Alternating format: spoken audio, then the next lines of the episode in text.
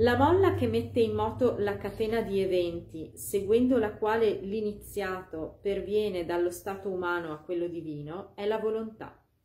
Gli occultisti le attribuiscono un ruolo fondamentale nei processi di autorealizzazione, perché uno dei loro modi di concepire l'ente divino è come volontà pura, una grande forza di volontà che pervade tutto l'essere nel suo complesso e anzi ne è il fulcro della manifestazione.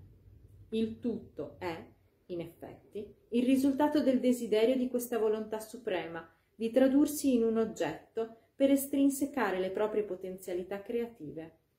E poiché nell'uomo si rispecchiano su scala microscopica tutte le potenzialità divine, è alla propria volontà che l'uomo deve appellarsi per trascendere se stesso.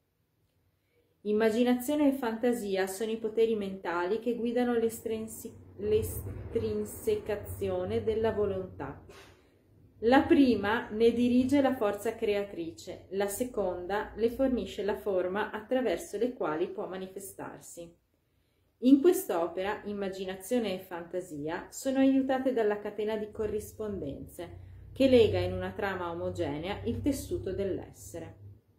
Questo concetto la cui prima sintetizzazione conosciuta risale alle dottrine neoplatoniche alessandrine che si rifacevano ai cosiddetti oracoli caldei, è una conseguenza dell'idea secondo cui macrocosmo e microcosmo sono un tutt'uno, ovvero che qualsiasi fattore presente nell'universo è presente anche nell'anima umana.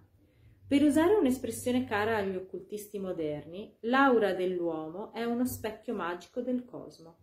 Partendo da questa idea, i maghi ritengono che sia possibile legare ogni fattore psicospirituale presente nella nostra coscienza con un analogo fattore dell'universo nella sua interezza. Sebastiano Fusco, Le vie dell'occulto.